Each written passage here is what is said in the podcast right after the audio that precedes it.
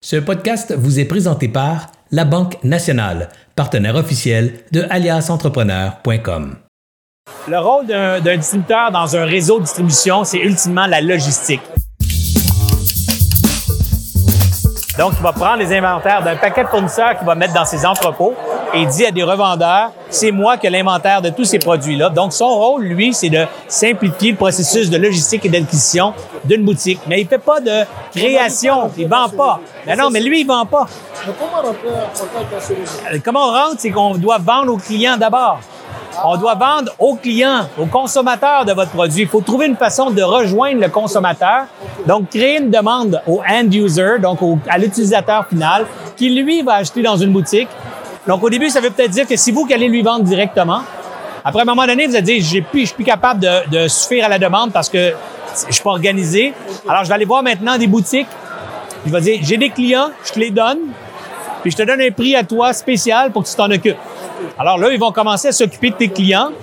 Là, la boutique, elle achète chez toi. Là, tu es rendu avec 50 boutiques. Là, je suis plus capable de servir 50 boutiques. C'est là le réseau Exact. Là, je vais voir le distributeur. J'ai 50 boutiques. Je suis pas capable de m'en occuper. J'aimerais ça tout chipper chez vous. Toi, tu t'en occupes. Je vais te donner une commission pour ça. Tu comprends? C'est de même que ça marche. Registre pour les distributeurs ici à Québec. Tous tes clients, ils vont te dire avec qui ils font affaire. Ah, c'est le un exemple. Donc, ton produit s'adresse à Madame Nicole puis Madame Germain. OK? Madame Nicole et Madame Germain, des centaines et des centaines de Madame Nicole et Germain achètent à la boutique euh, chez, chez Serge. Il y a 22 boutiques chez Serge. À un moment donné, ils sont tous tes clients. Tu dis, hey, les 22 boutiques, vous achetez où vos produits, vous autres, là? De quel distributeur vous faites affaire? Là, ils vont dire, ah, lui, lui, lui, lui. Quatre distributeurs. Appelles. Tu dis, hey, salut, j'ai 22 de tes clients chez nous. J'aimerais ça te donner de la business à toi pour que tu serves mes 22 clients. Il va dire, ben, c'est parfait, c'est ça que je fais comme business. Alors, voici comment ça marche. Là, ben, boum, lui va s'occuper de toi. Le problème, c'est si tu fais l'inverse. Tu vas voir un distributeur, tu dis, je veux vendre mes produits à tes boutiques. Il va dire, j'en ai rien à foutre, moi. Tes boutiques, ils connaissent pas tes produits. C'est vrai, c'est ça. c'est ça. Hein? Fait qu'il va, je vais pas en vendre. J'ai pas le temps, moi, de vendre des produits. C'est pas ça ma business. Ma business, c'est distribuer les produits.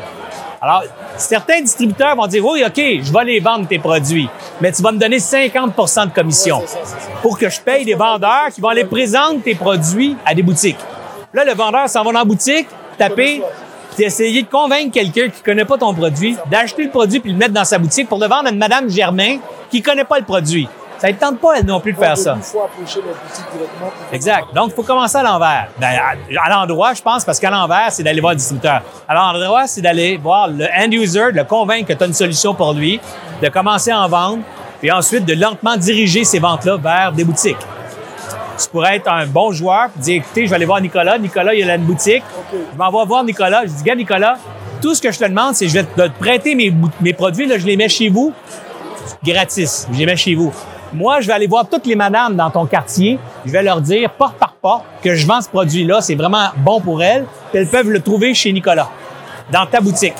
Alors, ces madames-là, ils vont venir dans ta boutique acheter mon produit. Puis toi, tu vas l'avoir en stock. Je te le donne gratis. Je te le mets en stock gratis. OK? Puis si ça, ça marche pas, ben, je prendrai mes affaires, je m'en retournerai chez nous. Et si ça marche, il va être content, lui. Parce qu'il amène des madames dans son magasin. Hein? Évidemment, comme tu as fait le travail de vente, tu ne donnes pas 50% tu vas donner juste 30 quand ça commence à marcher, tu dis, OK, je m'en occupe plus, je vais te donner 50% maintenant, puis continue à le vendre à tous tes autres clients. Tu comprends? Là, la roue, elle commence à tourner pour Nicolas. Là, tu le fais pour Mariette, tu le fais pour Jean-Claude, tu le fais pour Sylvain. Alors, c'est long de partir une business, mais c'est long.